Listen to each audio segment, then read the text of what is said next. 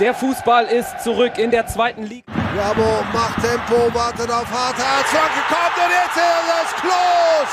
Also Arminia Bielefeld. Penny 2-0. 2-0 für den FC St. Pauli. Diese Flanke, Tor, nächster Treffer. Ist Heuer Fernandes mit vorne. Ja klar ist er mit vorne. Kittel mit der Ecke. Puyat, Tor! Hello and welcome to another edition of the Spider Bundesliga podcast. Today we're going to be discussing all the action from match day 26. There were a lot of upsets in this round and the field is once again closing in. Uh, we are very much primed for an entertaining end to the season. Now, normally we would have Eva Lottebola joining us today, but unfortunately, with prior commitments, she is unavailable. But by no means the guest that we have on today is of little quality. In fact, they are of the highest quality. Um, joining us today is host of the German Football Podcast and is the social media international manager for Hamburger SV. It is Roy Campbell. Roy, welcome back. Hello, how's it going? It's good. We're doing well. We're happy to have you as always. Um, it's been it was been a big match day, and of course, um, just to get it out of the way, of course, Hamburg's game with Erzgebirge Aue was postponed due to the COVID um, pandemic taking some of most of the team out. It would be fair to say. Um, a few teams had this problem as well, and we'll get to that in a moment. Um, but I guess I'll get we're 20 we are 26 match days in usually this is the time where we start to kind of snicker or joke about this is when hamburg starts to fall away what's been your impression of them so far this season we know they've been they're still in the mix they've got that game in hand of course but it feels a little bit different to compared to the other three seasons because normally they would be in the top three by now but um, it has been a bit of a different season for HSV. Yeah, and that's the thing. Like, if you if you do look back to past three seasons of where they are in this position, they are sitting second, third, first, and you know you're just you, you, they, they they have the hope there. But I, there's something about I know I watched them watched them every game this season, and I've watched them a lot more than I have in the last couple of seasons. But there's just something there that the fact that they're sitting, I know they're sitting seventh because of the game in hand, but the fact that they're there, the fact that they're just kind of like they're kind of in the background a wee bit. I know this week they came far far into the foreground, uh, but they just kind of I think all the pressure on Schalke and the pressure on Bremen just kind of kept them in the, the background a little bit, and it's not had that much pressure on them that they. They, they just might shoot out somewhere, but I'm very optimistic, and I know we've chatted about this before. How I'm overly optimistic with um, HSV, but there's just something about them this year that they, with the the run of games that they've got, which every time a club says we've got a great run of games, it just backfires. But there's a good run of uh, like games coming up but as they don't play anyone in the current top six. You don't know where it's going to go. I don't know. I'm, I'm fairly optimistic, but I also would just like to, to work in the Bundesliga next year and stand next to Lewandowski. That's my only. That's the only reason I want them to go up. that is understandable. I think the interesting thing heading into those those final few match days is that the situation is not the same with Hamburg. They're in a pretty foreign situation where they arguably they have the easiest schedule heading into the final match days. Just a question of can they overcome the gremlins of losing to teams that are far worse than them in terms of individual quality. Um, it is a big question, as is the question of who the hell is even going to get promoted because once again, this match day, match day 26, really threw up some red herrings um, including our opening game, which was Heidenheim against Werder Bremen. Of course, Bremen, 10 games unbeaten under Ole Werner. Uh, Heidenheim, as we know, very strong at home this season, and it was the case here with a 2 1 victory. Goal scorers were Christian Kühlwetter and Stefan Schimmer. Marvin Ducksch got a goal on the 89th minute, a wonderful free kick. He's got 16 goals this season but it wasn't enough in the end. The biggest thing that was very noticeable in this game was Bremen's defensively. Note on the Toprak, he was out for this game, and we've we've questioned him a lot this season about his about his play. He seems to be the one player that gets exposed the most. But the one thing that was very noticeable in this game is that they really missed him from a structural standpoint, um, because defensively, um, Roy, I'm not sure how much of this game you saw. Um, Yeah. they really struggled defensively, and, and the two goals they conceded were very avoidable. Yeah, I think Toprak's just like like you said, he kind of flattered to deceive a little bit at the start of the season, but like against HSV, it was pretty good, as you could probably tell by the scoreline. Um, but I think he just like that kind of elder statesman in the, the squad. Not saying he's an old man, but like obviously he's been he's been round the block a bit. He's a bit of an experienced player, and I think maybe they just missed that.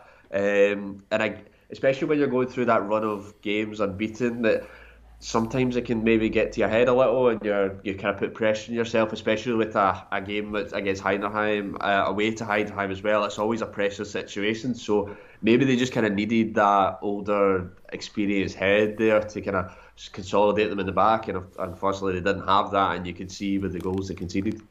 Yeah, I tend to agree. And like the thing for them, like as you go on a on a streak, an unbeaten run like Bremen have, it becomes a lot harder to maintain that level. And in this particular fixture, we definitely saw Heidenheim were able to really expose some of Bremen's frailties. I look at players like Mitchell Weiser. I know if I was coaching Heidenheim or another team in the Bundes- in the Zweite Bundesliga, he would be the first player I'd want to target. Really dominate that left hand side with your left backs and your left midfield, and we see he can get caught out quite a bit when he because he loves to press forward and and be part of the attack. Even with a back three, it can still leave them a little bit exposed if the right back can't get back into position. And Toprak would be the next one because he's well, he's slow, and teams with fast strikers, as we've seen, um, and we know I know Schalke have this problem with Kaminski. If he's left isolated with a faster player, he's the first guy I'm playing a through ball to, and even though they missed that structurally, they they clearly missed his leadership. You know, he really is the general of that back three, and it was a massive defeat for them in the end because we know you know Heidenheim are trying to keep themselves in the mix. They are the Stephen Bradbury of this promotion race at the moment. They're now six points behind heading into the next few fixtures, but it's quite fascinating that they they've been able to be really inconsistent all season long, and yet they are still kind of in the hunt. One player who was very good in this game was Christian Kühlwetter. Was really impressed with what he brought to the table. He got the goal, really good goal just before half time. He's got four goals this season, and what we're seeing is even though with Kleindienst coming off the bench, but he will probably start on the weekend at St. Pauli. Is Kühlwetter is going to be very vital for them going forward. We know he had a fantastic season last year, um, prior to, to Kleindienst coming back on loan and then eventually re-signing he can be an important player for them, and, and, I think you look at what they, they can bring to the table, and Heidenheim can very much upset the apple cart. Teams don't really want to play them, especially um, when they're playing at the Voith Arena. Who knows what they can do? I think it's very exciting to see what they can do going forward. Bremen, like, despite losing, they're still in the top three, but they missed a real opportunity on the ma- on, on this match day, considering they had a ton of possession inside Heidenheim's defensive half had 19 shots on goal in this game, eight on target. Kevin Muller was again very, very good in this game, but I can't help but not feel that the inefficiency in that final third was was the catalyst in the end. If your only goals coming from a direct free kick, um, and, and, a glorious free kick it was, um, like pure individual quality from Marvin Ducksch, then you probably got to question what's going to happen going forward. They've got Darmstadt on Saturday night. It's the massive game both teams will obviously want to continue to, to get back on the winning, get, you know, winning get onto winning form. Um, so it'll it'll be quite fascinating to see where Bremen go from here. Obviously, Toprak will hopefully for them be available, um, and it will be interesting if they can, you know, stop one of the best offensive teams in the league. Speaking of Darmstadt, let's head there to the Merck Stadium and Böllenfalltor. This is a Friday night fixture against Sandhausen. Of course, both teams had plenty to play for. Sandhausen trying to avoid being in that bottom three. They want to get away from Dynamo, who currently occupies 16th. Darmstadt, of course, know that a win would have put the pressure on Werder Bremen. Uh, in this, they did not. They managed only a draw. Aaron Seydel opened the scoring uh, on 17 minutes. It was a wonderfully worked ball um, from Darmstadt, and Seydel was on hand to score his fifth goal of the campaign. He continues his very good form in 2022. Um, and both teams really traded opportunities. There was some really good goalkeeping from Marcel Schuhen and, and, and Patrick Drewes. Uh, but eventually it was all for naught for, for Darmstadt. Uh, very much like a cat playing with a mouse. Uh, they were kind of bored with their opponent for for a period of time, but um, finding that equaliser, and it wouldn't be the one and only Ahmed Kutucu scoring his first goal in the Zweite Bundesliga, his first goal for Sandhausen. He hasn't played a lot this uh, since coming over uh, in the winter. He's been hurt um, and struggling with fitness, but a good goal for them, a vital point um, in the context of their season. It means they're now three points clear of the playoff. Um, they showed great resilience in this game because they really had no right of being in a position to get a point here. Um, one player who's continued to be excellent for them is Tommy Trybull. Um, his defensive work, um, Roy, really caught the eye for me in midfield where the game is in the balance most occasions. Uh, I really loved his defensive efforts and he really gave uh, a chance to get a point here. Yeah, definitely. I mean, there are, it's, it's I always find watching the Sandhausen when they wear that lime green top, you just want them to lose, just because you're looking at it and you're, you're just hurting your eyes. But um, looking at the this their team, like I thought they I thought they did all right against the, what is a strong Darmstadt team. Okay, Darmstadt haven't been the the same way they've been uh, from the Hinrunde, but they, they managed to kind of contain them a bit, and like apart from like the, the goal, which was very well worked, and they completely outdone Sandhausen. a really beautiful goal that was finished off by Seydel. Um, Sandhausen kind of just kept it a wee bit more, and you saw that against. So I, I know a, a, lot of these I'm going to bring up just HSV games because that's most of the, the games I get to see the, the all, all of. But um, against uh, HSV, they were very compact and very difficult to play against, and uh, you know, like Schwarz has got them playing that way, and it's, it's getting them it's getting them extra points. And you know, like you said uh, with Trybull, that's just a, a player that just kind of stands out as well, and they're creating some chances in games as well. So you're you kind of think you're. I mean, you kind of said before, like you don't really look at the the bottom after the bottom two is they're they're gone. You you think they're gone, and Sandhausen just can they can they kind of grow away from that relegation place potentially how they've been in the past couple of games, and uh, again on Friday night it just kind of showed. I feel like we shouldn't be surprised that Sandhausen are doing this again, um, yeah. where a coaching change, tighten up defensively. They're obviously far more compact in the back four. Dario Dumic in particular uh, is a signing that they brought over in the winter, who's been um, outstanding for them, and he was very good in this game again. He had seven clearances, which is exactly half the amount Darmstadt had for the entire game. Um, he's brought a lot of defensive stability uh, alongside Alexander Zverov, who before the Schwarz era was really struggling to make an impression um, in that defensive four. So there's a lot to like with what with um with what Sandhausen were doing. They've obviously improved immensely at the defensive end, and and, and it's definitely the impact of Trybull and Dumic who are we're bringing that to the core. We know Drewes has been very good this season, considering um, all things considered um, on his end. Um, so yeah, so, so, it's a good point for Sandhausen. Darmstadt do go top.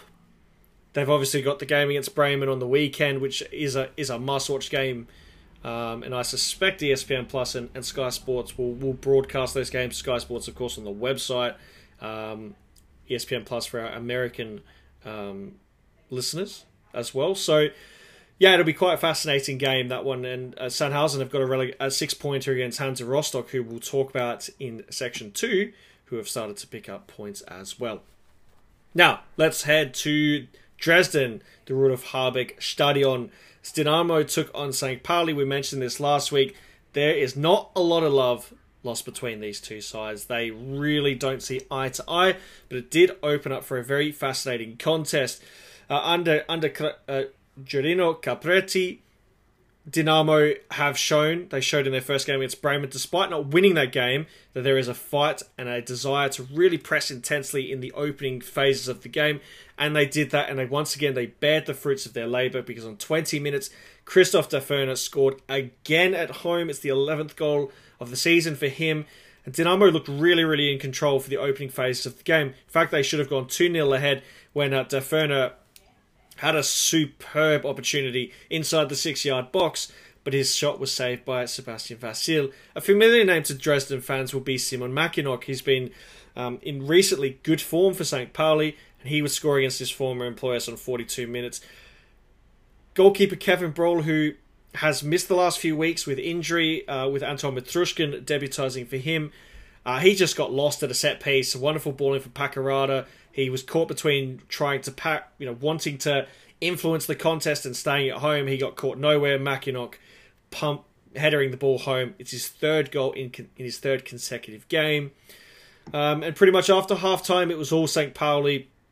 They hit the frame of the goal on three separate occasions. Uh, the best of those coming from uh, Matanovic late. He really was just a little bit unfortunate not to get that under the crossbar, and the points were shared in the end. A goal apiece in front of 16,000 fans. This was an interesting game, of course. This had massive permutations for both sides. St. Pauli will move up to second with the point, but um, you know, Dynamo caused them a lot of issues early on in the game, and the argument is that they didn't put the game out of reach early enough and allowed St. Pauli to really ascend to the control of the game pretty much after halftime. Yeah, and you look at um, we mentioned it beforehand. Like there was a there was a chance for because I was kind of singing the praises of Daferner because I'm quite a fan, uh, I think he'll do. He is a thing for them this season. Uh, but like there was a chance earlier on if they cut it back earlier, but then they, they kind of prolonged the play, cut it back for Daferner, and he had the and it kind of Ricochet had the chance and it was right at the goalkeeper. You kind you wonder if those kind of chances, especially a team when you're at the bottom, those chances don't be, go from big chances to absolutely massive chances as well. Um, so I'm, I'm interested to see how they go on. I think what was uh, notable for me in the game was it was the first time I'd watched a game and it felt there was a real atmosphere in the crowd as well. Obviously, you saw the the fans uh, came in all together at like ten minutes before kickoff. I'm sure and it just created that, like you said, they're two teams that don't like each other. That atmosphere was created from the very start, and it kind of, I think the kind of hostile game environment was created by the fans already. That that's the kind of game we ended up seeing, and you know that's that's those are the kind of games that you see mistakes like had made, and it was just a it's a shame that it happened. But Pauli Pauli deserved the, the point at least anyway. Uh, probably could have won the game, but I think um, when you can see a goal like that, you'll probably be quite disappointed if you're a Dresden fan. Yeah, it's it's as a, as a goalkeeper, you wince at those kinds of situations. But such was the quality from Paqarada to put the ball in that really um, dangerous area where, as a goalkeeper, you have to make the split de- that split decision: am I coming or am I going to stay at home? And Broll was in the mode of coming out, and then realized he didn't have a, in hell to, to actually get the ball, and really just mistimed, you know, all of it. And it was a pretty horrible goal to concede um, on their end. Uh, we've mentioned Paqarada; he was outstanding in this game. You know, really gave them a lot of, really gave Dresden a lot of problems down the left hand side, and and you know, he he led from the front, especially with um, the transition game. You know, Dynamo didn't really have an answer for him, and yeah, it creates an interesting game for St. Pauli because they've got Heidenheim on the weekend, um, who are obviously coming off that win against Werder Bremen. Dynamo play Nuremberg.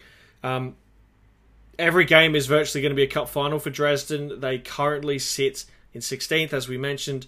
Uh, they are three points behind Sandhausen. They do have an eight point buffer to Erzgebirge Auer, but Aue have that game in hand, and just things are getting a little bit more tedious for Dynamo. Uh, if it seems more likely that they'll be in that playoff game, they're most likely to play either Saarbrücken or Eintracht Braunschweig in that playoff game, which both are very, very tricky fixtures and not ones that they would want to face. Let's take our first break, and on the other side, we'll get to our Group 2 helpings, and we're going to start at the Audi Sport Park when Ingolstadt hosted Schalke.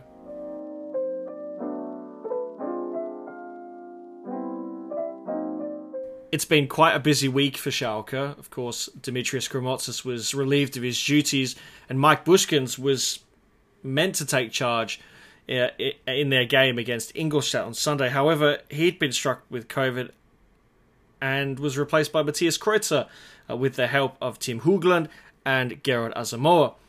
They took on an Ingolstadt side that are running out of time. They know that they have to start taking points and they need to do so immediately. Of course, before the game, that there was an announcement that Felix Zwayer was going to be the referee of this game. This was, of course, greeted with lots of praise and excitement. During the first half, neither team really offered a whole lot. Both teams kind of trading half chances, but uh, the implementation of Rodrigo Zalazar early in the second half really unlocked the game for Schalke because on 55 minutes, the Uruguayan would score his third goal of the campaign. Terodde was able to beat Antonitsch in the challenge, and Zalazar was on hand to poke the ball in for the opening goal. He would also assist to the second and the third goal. His set piece found Malick Thiaw on 71 minutes, and then he found Dominick Drexler just 10 minutes later to give Schalke its first win under caretaker caretaker coach Matthias Kreuzer.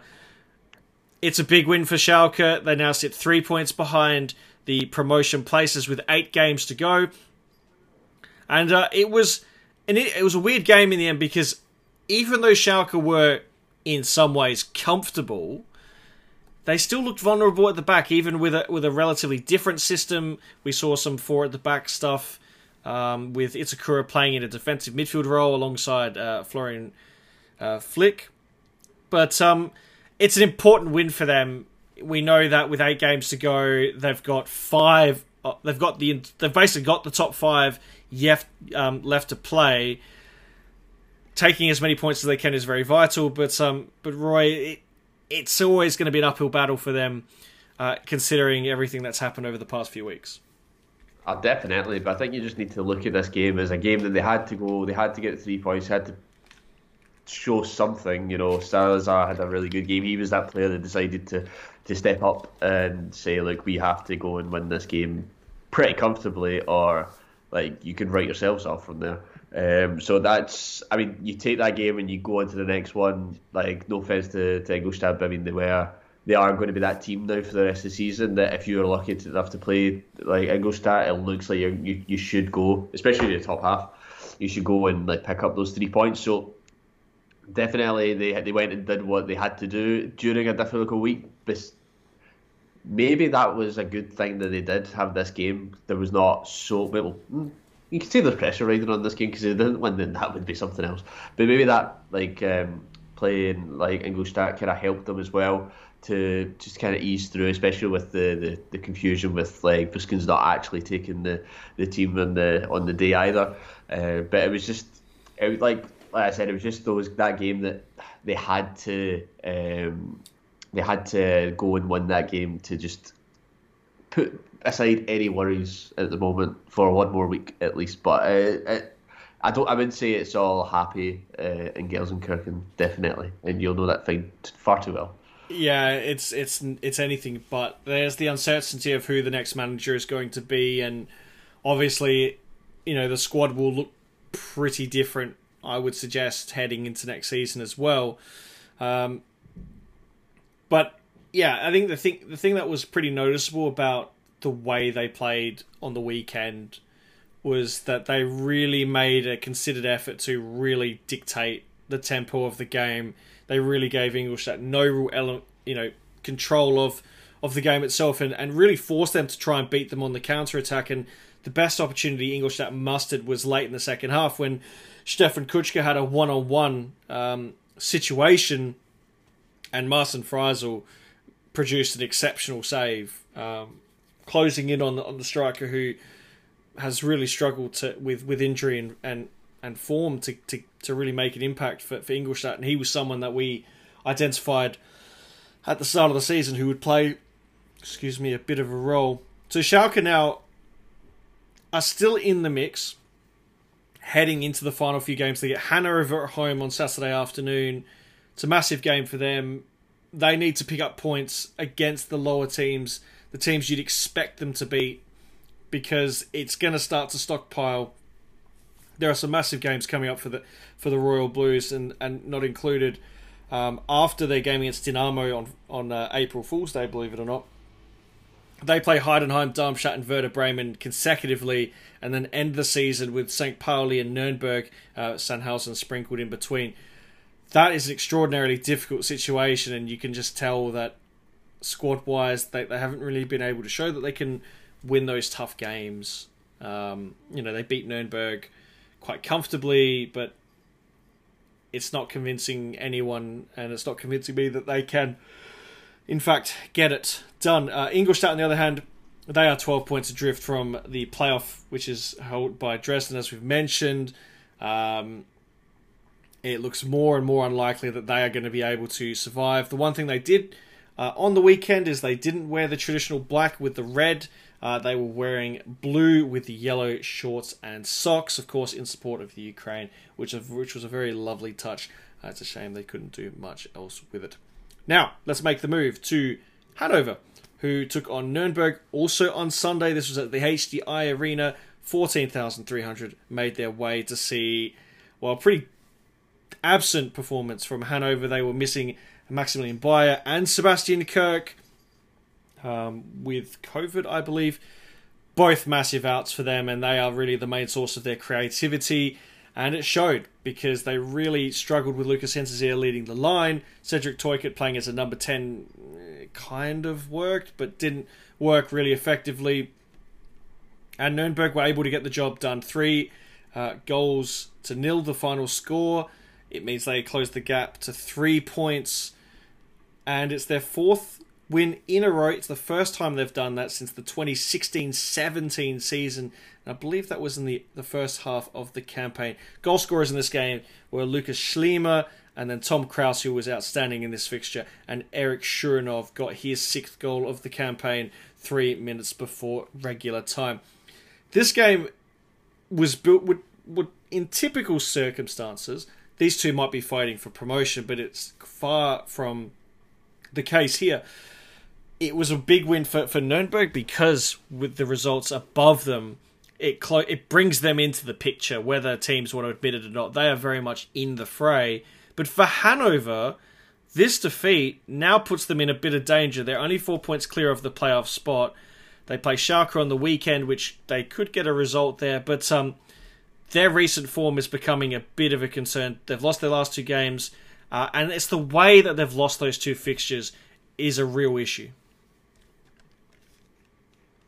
Hundred percent. It's just they're just been a team that sometimes they'll they'll they'll bring up a, a result or two and then they just go back to being really really poor and you do worry with the, the next couple of games coming up because they are quite important as well. You know, with uh, Schalke, Regensburg, and Aue. I mean, Schalke's obviously uh, a team that they would maybe not expect to win against, um, considering the table positions. But it's the next two games after that, and you just kind of wonder after th- these three games where you're going to see Hanover. Um, they just really weren't in the game at all, and Nuremberg just are doing what Nuremberg are doing, and just making results and looking, making themselves the top near the top of the table, and as you say, bring themselves back into contention for can they actually go up. But but Hanover is just I don't know. There's something really disappointing there that they can't seem to get any consistency going when they do pick up results. Uh, I mean, remember in December they picked up that win over HSV and they just never built anything off of it. And then it's just I don't know, it's just a bit uh, disappointing since they had those like victories uh, against uh, like uh, Kiel, was Kiel and Pauli recently. They they beat before they went on that run after the Pokal. Um, maybe the Pokal the way now will be good for them, but it's just it's just that consistency basis is just quite disappointing for them, isn't it? Absolutely, and and you know we were maybe hoodwinked a couple of years ago into thinking that they could be um, a promotional candidate, and and this year I think our expectations and even the expectations of Hanover fans were very modest. Um, you know, we had a feeling they might be in that mid-table bottom six kind of situation. Um, but obviously, they didn't hit on the coaching hire. They went with an inexperienced, untried quantity in uh, in in, um, in the form of Zimmermann, and that didn't work. And then they didn't hire the best available coach, which was Daniel Thioune, um, and they let him walk to Fortuna Dusseldorf, who we'll talk about in a moment. Um, and they they trust Dabrowski, but it's clear that for all his good intentions, he has vulnerabilities um, in terms of coaching the defensive end. They get very vulnerable very quickly, and they the the, structure that they play with the back four you know, which is usually quite a stable setup, they find new ways to, to really be uncomfortable um, when teams are able to attack quickly or attack from wide areas. Um, you know, not saying Julian Börner and Marcel Franke have been poor this season. In fact, they've actually been probably two of the better players for Hanover this season, but they have really struggled to contain teams that have been able to press well. And Nuremberg did that in spades in this game. I was very impressed with what they were providing, and they caused a lot of issues and created turnovers in their final third. And yeah, four wins on the bounce, three points behind. Things that have suddenly turned around. They get Dynamo Dresden at home on the weekend, and they might cause some issues. Um, really surprising that they have somehow, after having that real stretch of just miserable play, they've somehow put themselves back in the mix. Now, let's go to our final Group 2 game. It's Hansa Rostock and Holstein Kiel. Hansa hoping to make it back to back wins after their 4 3 win at Schalke last weekend. Kiel hoping to break a three game losing streak. We know how Hansa have really struggled at home this season at the Ostseestadion, but they took the lead on four minutes. Patrick Breier, who was one of the heroes uh, last weekend, he scored on four minutes for his fourth goal of the campaign. It was one goal to nil. Hansa dominated really the, the first half and without results, and they were made to pay for it just five minutes after half time when Alexander Muhling uh, put past uh, Kolke. One player who has been constantly on the goal scoring sheet for Hansa Rostock this season has been John Verhoek. Heading into this match, he'd, he'd contributed 42% of the goals for Rostock. He was on hand to score his 14th of the campaign on 68 minutes. It was a wonderfully whipped ball by Rizzuto, and he found Verhoek uh, beating Simon Lorenz and, and Phil Neumann to give Hansa the lead again. But Rizzuto, who had a pretty funny game in this one, uh, he conceded an own goal. Hansa really struggled from set piece defending in this one. Uh, the initial header on from Pichler, Rizzuto, in all good intentions, tried to clear the ball, but unfortunately his clearance went into the back of the net. But Rostock always looked the more likely of the two teams to take the three points here, and on 81 minutes they did so. It was a wonderfully whipped ball in um, to find Hanno Behrens. Behrens at the back post, thundering the ball past Ioannis Gelios, and his fourth goal of the campaign. And Rostock, back to back wins for them. They now move up to 12th in the standings, ahead of Holstein Kiel. And despite their defensive frailties, one thing that's really a joy to watch about Rostock is their attacking prowess. It's very unconventional, as we saw with Jens Härtel's coach sides with Magdeburg a couple of years ago, team that really struggled to find the back of the net. This team is just super fun when they get it going, and and once again, when when it, things are going right for them, they are extremely dangerous, and they showed it here again. Exactly, and you look at the the wins that they've had recently. Like, I mean, I mean, I can skip Nick last week if you want, but obviously, like the Dresden, they scored four goals. They scored three goals in the weekend. They scored four goals against Schalke last week. Sorry, but it's just really exciting to to watch when they do get going. And the, I don't know, they kind of became the a team that us at the the, the GFP have kind of like clinging on to as our team now, just because we went to seen them. But they're just they they can be that mix of completely excited to watch going forward, and elsewhere it's just it's just a bit it's just a bit lacking. But there's I think coming into the season. Um, from the Dritte League as well. I don't think they would have been too disappointed if you told them they'd be sitting uh, is it 12th place now Yep. uh, on match day 26. You wouldn't be, you, they'd probably take that um, as well. Something to build on. And when you have John Verhoek just doing what he's doing, you can't be too disappointed uh, with Rostock at the moment. And they are, I think, from the you know the teams that came the teams that came up with Dresden have been the better. They've been the better side. Uh, of, out of the three of them, definitely. Obviously, it shows in the league standings, but I think just in general as well, they've, they've kind of provided more to the league and brought more to it.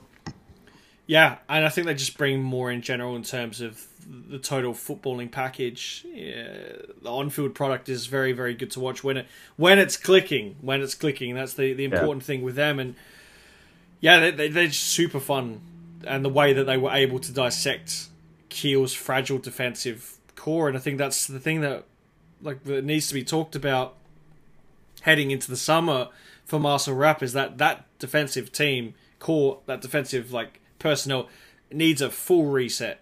Um, Yeah. We've seen guys like Thesker, uh, Simon Lorenz, we've seen Neumann playing in this back three, and clearly um, Rapp doesn't have the personnel he really wants, and they they've got some big questions that that, that need to be answered. Um, because in terms of like the proper footballing style, they're playing the way he wants them to play, which is very possession based, controlling the play, really circulating. But defensively, they are just a mess. Another game where they've conceded a ton of goals, and it's a real problem for them. So something that we'll look out for heading into the summer, assuming they can not put themselves in a situation of bother.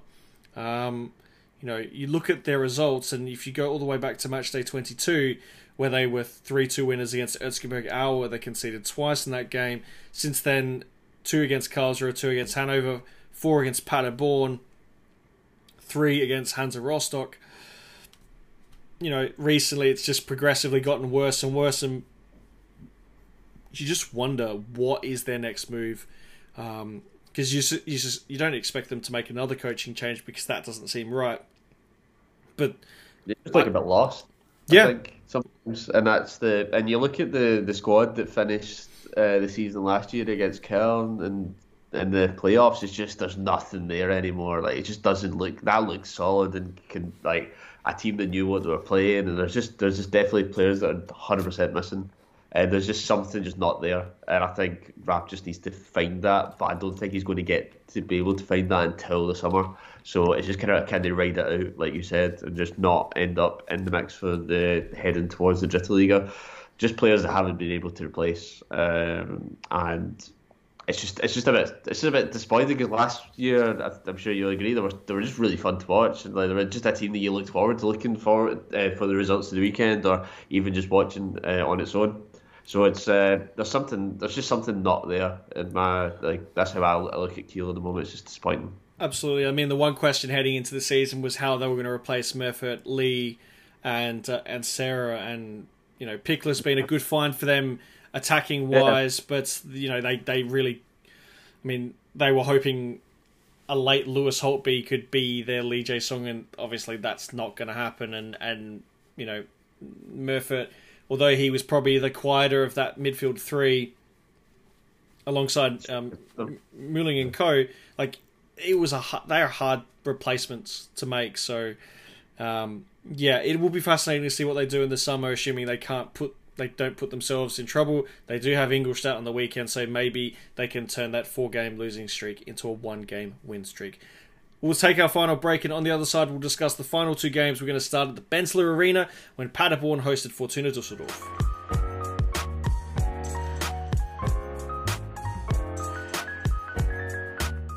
one of the games that we were kind of surprised actually took place was Paderborn and Fortuna Dusseldorf. Dusseldorf had been ravaged by the COVID 19, and it was rather surprising, but also not surprising considering how the DFL took an absolute age to come at a decision for the Hamburg Aue game. Uh, it it's almost felt like they took way too long that the game eventually had to happen, which meant that Daniel Thioun, coach of um, Dusseldorf, was out. Jan Hopner, who's one of his assistants, took place.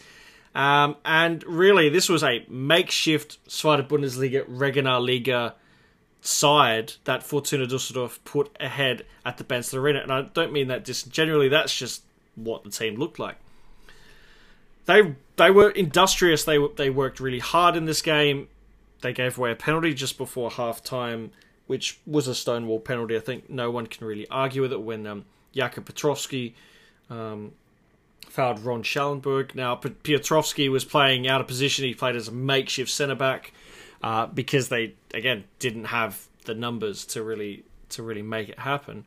Um, but he was bailed out when Felix Platte took a very miserable penalty, and that was well saved by Florian Kastenmeier. And then Dusseldorf, things went thing, things continued to get better for Dusseldorf because um, moments later they took the lead just before half time, and it was Florian Hartherz. I know Eva's one of Eva's favourite players. Um, He he opened the scoring. It was a nice simple tap in after Yannick made the initial save. Um, and And Paderborn, despite the fact that they were pressing very hard to get an equaliser, it took them a long time, and eventually they got their wish on 92 minutes. Ron Schallenberg, who scored pre in the last game against uh, Holstein Kiel, uh, he was able to tap home after Kastenmeier, who'd been absolutely resolute throughout this game, made another really good save um, from a set piece. Um, Schallenberg was on hand to tap home an equaliser. They also thought they had won the game just moments later, um, but that goal was taken away because of a foul. Um, Roy, this was a very contentious situation. Was it enough to overturn the goal? It didn't seem like there was a whole lot of contact in that situation.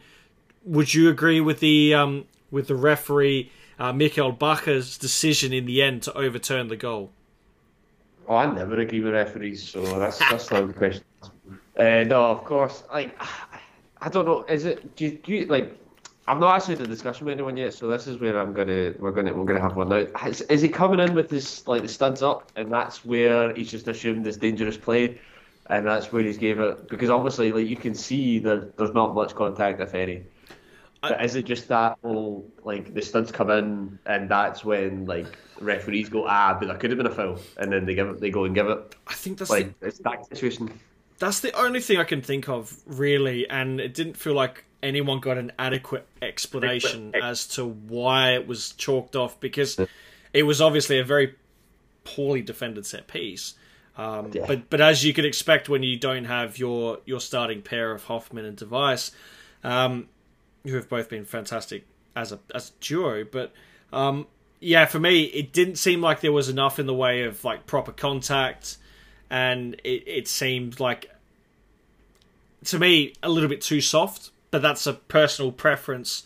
Um, as long as as long as that's what is adjudicated consistently, then there's there's not an issue. But we've seen that that kind of stuff is never adjudicated consistently. So I can see why um, there were there were boos in the you know there were disappointment.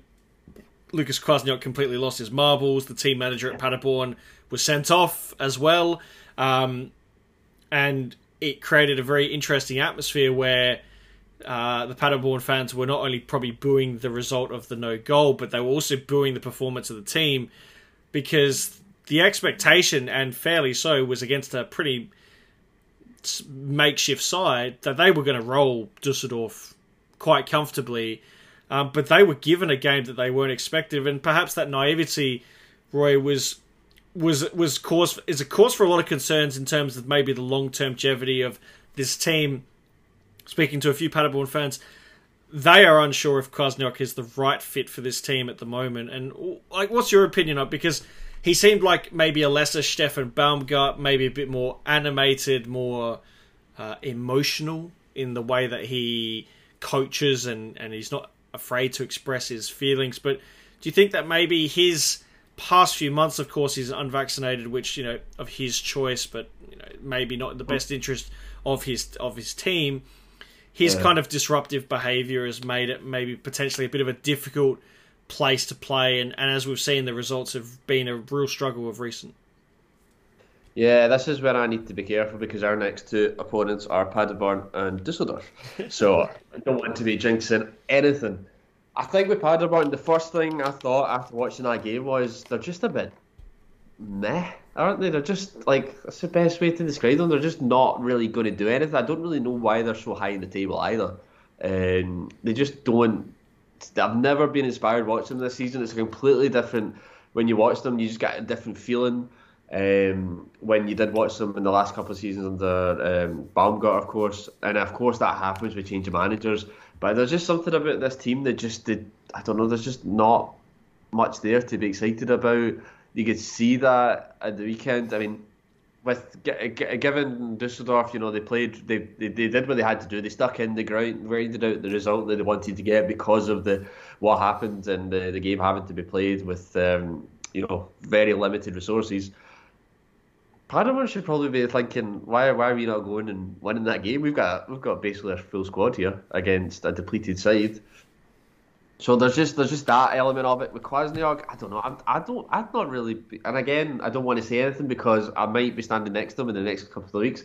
But I, I'm not. Not. I, I mean, Kwasniok might listen, and we never know. I don't want him to think I don't like him, but I don't like him. I don't know something about him that just doesn't seem like he's the right fit there. And I, I think he did well at Saarbrücken, but maybe his, like you said, it's his behaviour, his anim, animatics and stuff like that. Of like, of just a bit too much. If that if that, that makes that actually makes sense. Um, there's just too much up there on the sideline, and I don't. I think he gets he brings his emotion in too much as well. I mean, you saw he just stormed away after the full time. Fair enough that he wasn't sure about the result. Uh, the the obviously the Dewey's offside, uh, not offside, not offside. The the the, the goal that wasn't given. But there's just something about him that's unlikable. I don't know how you feel about him, but there's just something unlikable about him there. And the, the squad, I, I'm, I don't mean to be absolutely going through Paderborn right now, but I know I am. Which means they'll probably beat HSV uh, in the first week of April. But uh, there's just something there that I'm just not, I don't I don't enjoy at all watching them. I mean, he is a bit much. At, at ah, he's, a of a he's a bit much. Like I can see why people gravitate towards him because he's a heart. He wears a heart in his sleeve, and he's very passionate, and is all for the cause, and and his potentially his his intentions are, are, are justifiable, but it's just it for me. He he comes across as a bit strong. Um, like I I love watching Daniel Thioun especially because. I love the fact that he is just a full trackies guy, which is exactly the way I love to operate. Um, and he's he he knows when to rein it in when situations aren't going their way, and we're gonna and and that's and even Jan Hopner, who's just an assistant coach, knew when to rein it in. And Kwasniok is going at 100 miles an hour all the time, and sometimes you just wonder, hmm, let's you know we this is the guy who's leading our team forward. You know, is he making the best imprint on what we are hoping to do on the pitch? They are clearly not as structured or they, they don't have the same flow as they did yeah. heading you know late 2021 but yeah it, it I I'm not I'm not there are more man there are other managers that I probably like more than than uh, Mr. Kwasniok but that's nothing against him I've never met him personally so I won't judge but you know an outsider's perspective that's probably what we're looking at um, another team that um, we would make a case is probably far too high up on the standing. We've probably talked this to death at the moment. Jahn Regensburg. Um, they were at the BBB Bank Wildpark to take on Karlsruhe. This game ended a goal apiece. For Jahn, it's the first time in five games that they didn't lose, uh, but it is also ten games. They've, they've, you know, it is now was it they've won twice in their last fourteen games um, which is just miserable form. The goal they scored in this game was far from miserable. Uh, Carlo Boukhalfa found Jan-Niklas Beste as, as Marius Gersbeck, excuse me, uh, looked to try and challenge Beste. Uh, he chipped him superbly. Real great bit of individual skill and quality. But from there, really, Karlsruhe had the better of it. They had a number of good chances. I think a Wanitzek's free kick, which was beautifully saved by Alexander Meyer. Um, and then eventually they got their goal 20 minutes from time. Philip Hoffman, of course, would be that guy. 14 goals for him. Um, but I think I think there's a sour taste for for um, for Karlsruhe because really they should have won this game. I think Jahn had maybe a couple of decent chances, but um, the game was well and truly in Karlsruhe's hands. They just didn't take advantage of it. I think that's just been the story of Karlsruhe's season is that they do like you, you saw recently in the Pokal they did they were the better side for some of the game and they just they just can't grind out I just can't grind out those results. And there's something all also likable about them. But there's also something just frustrating about them as well. I think like um, Hoffman's obviously scored 14 goals this season but there's just is there is there anything else coming round about him at the moment I really like Wanitzek as well. I think he's probably one of the most underrated players in the league. And Gersbeck as well is obviously a, a, great goalkeeper, but it's just again, it's just is that is it that consistency? Is it that grinding out results thing? It's a game that should have won, in my opinion. I just I don't really rate anything Regensburg related at the moment. I just don't see. Like I think they're very lucky that they picked up some of the results they got, or they would be struggling uh, right down at the bottom. I think you guys have mentioned that before uh, quite a few times as well. That it, because that's what they are. Like they they're very lucky they got the, the, the good run that they had at the start of the season. But can I say, it's just it's when it's been a while since they've won now. Um, and you just kind of think that's their like is their season over? Pretty much. Like they're not going to i don't think they're going to get dragged into it but they're not going to go up. I don't really see them moving position. But it's just it, i don't know if you get that vibe from them as well but it's just a bit there's something there but it's just not quite clicking together yet. And i, I like i think Eichner's got a good can do something there but it's just figuring out how to do it in the best way to go around it and just now it just hasn't really hasn't really solved itself. Yeah, I think that's a fair assessment of where Karlsruhe are kind of at at the moment. They're they're they're a good mid-table side that will on some on any given day they can really give the very best a good challenge, but on other days they can be extraordinarily frustrating where they dominate a particular contest and and then you look at the result and you just scratch your head in like how the hell did this happen and and there've been many times this season where they have completely blitzed the team and they've come up with just a draw or they've even lost the game on their own on the back of their own performance. So yeah, they they've been an enigma. They're, they're not going to be in any danger. I think the big the question that will inevitably spoken will be what happens to Philip Hoffman at the in the off season. We know that there'll be teams that will be after him probably Hamburg once again for the third consecutive year. They might try and get him, but uh, not sure why they'd want to. They've got Robert Glatzel leading the line, so um, I think they're fine with that. Um, in terms of Regensburg, I'm amazed that we haven't seen a coaching change yet. I understand, as we've seen in the past few weeks, the coaching market is rather thin.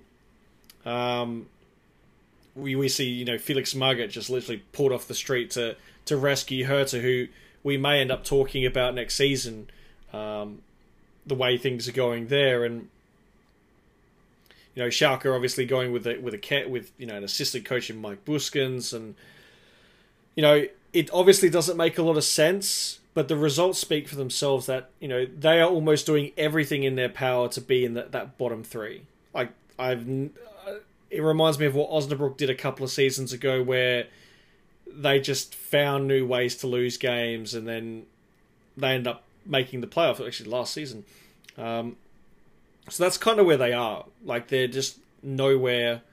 Um, the team has no cohesion at all, um, and I want. I just wonder if with eight games to go, they get Paderborn on the weekend at home. Paderborn obviously very good at home, away from home, so it's going to be a big test for them. It will be very, very fascinating. Um, before we go, of course, we'd like to discuss our Kicktipp league. Yannick still leads with 253. He only scored two points on the weekend, and there is a chasing pack. And one of those chasing pack is our good friend Lewis. Of course, um, does the stuff with Sandhausen, the commentary, the Hardtwald. He is also he does some great work. He won this week with 14 points. Um, our podcast recommend, recommendation, we've already recommended them once this season, but we're going to do it again. It is the German Football Podcast. Um, Roy, what's coming up with the with the um, the GFP? I know that we're not seeing as much of you because of your, your commitments with HSV, but um, what what can what can our listeners expect from you know the upcoming episodes with GFP? Well, we've we finally delivered what we said we would do, and which was to take a different sideline and like look at different, like maybe take stories and themes and turn it into a podcast, which we've done in the past maybe three or four now, uh, which has been quite fun. I think what could be coming up, like we did one recently, was like uh, it was like uh, this, me and George talking about working in football media, and we got another uh, friend of George that works in the DFL, uh, Chris, on to talk about working in German football. So something like that, something a wee bit different. Um, but in the next couple of weeks, we're definitely going to look at the run into the Zweite Liga, of course, see how that's playing out. I'll probably skip that one for bias reasons. Um, and uh, I think we're it, there's lots of chat about it. but there's chat of some more ground hopping coming up very soon. So like more of that kind of stuff will definitely be happening. So if you like hearing about traveling to different games in Germany, then you'll enjoy that. There you go. Go check them out. You can find them on Twitter and all friendly social media platforms. Um, and that's it for us. Thank you for listening to another edition of the Zweite Bundesliga podcast. We will be back. Eva will be back for our Matchday 27 review. Until then, enjoy your weekend of Zweite Bundesliga football. Stay safe, and we'll see you next time.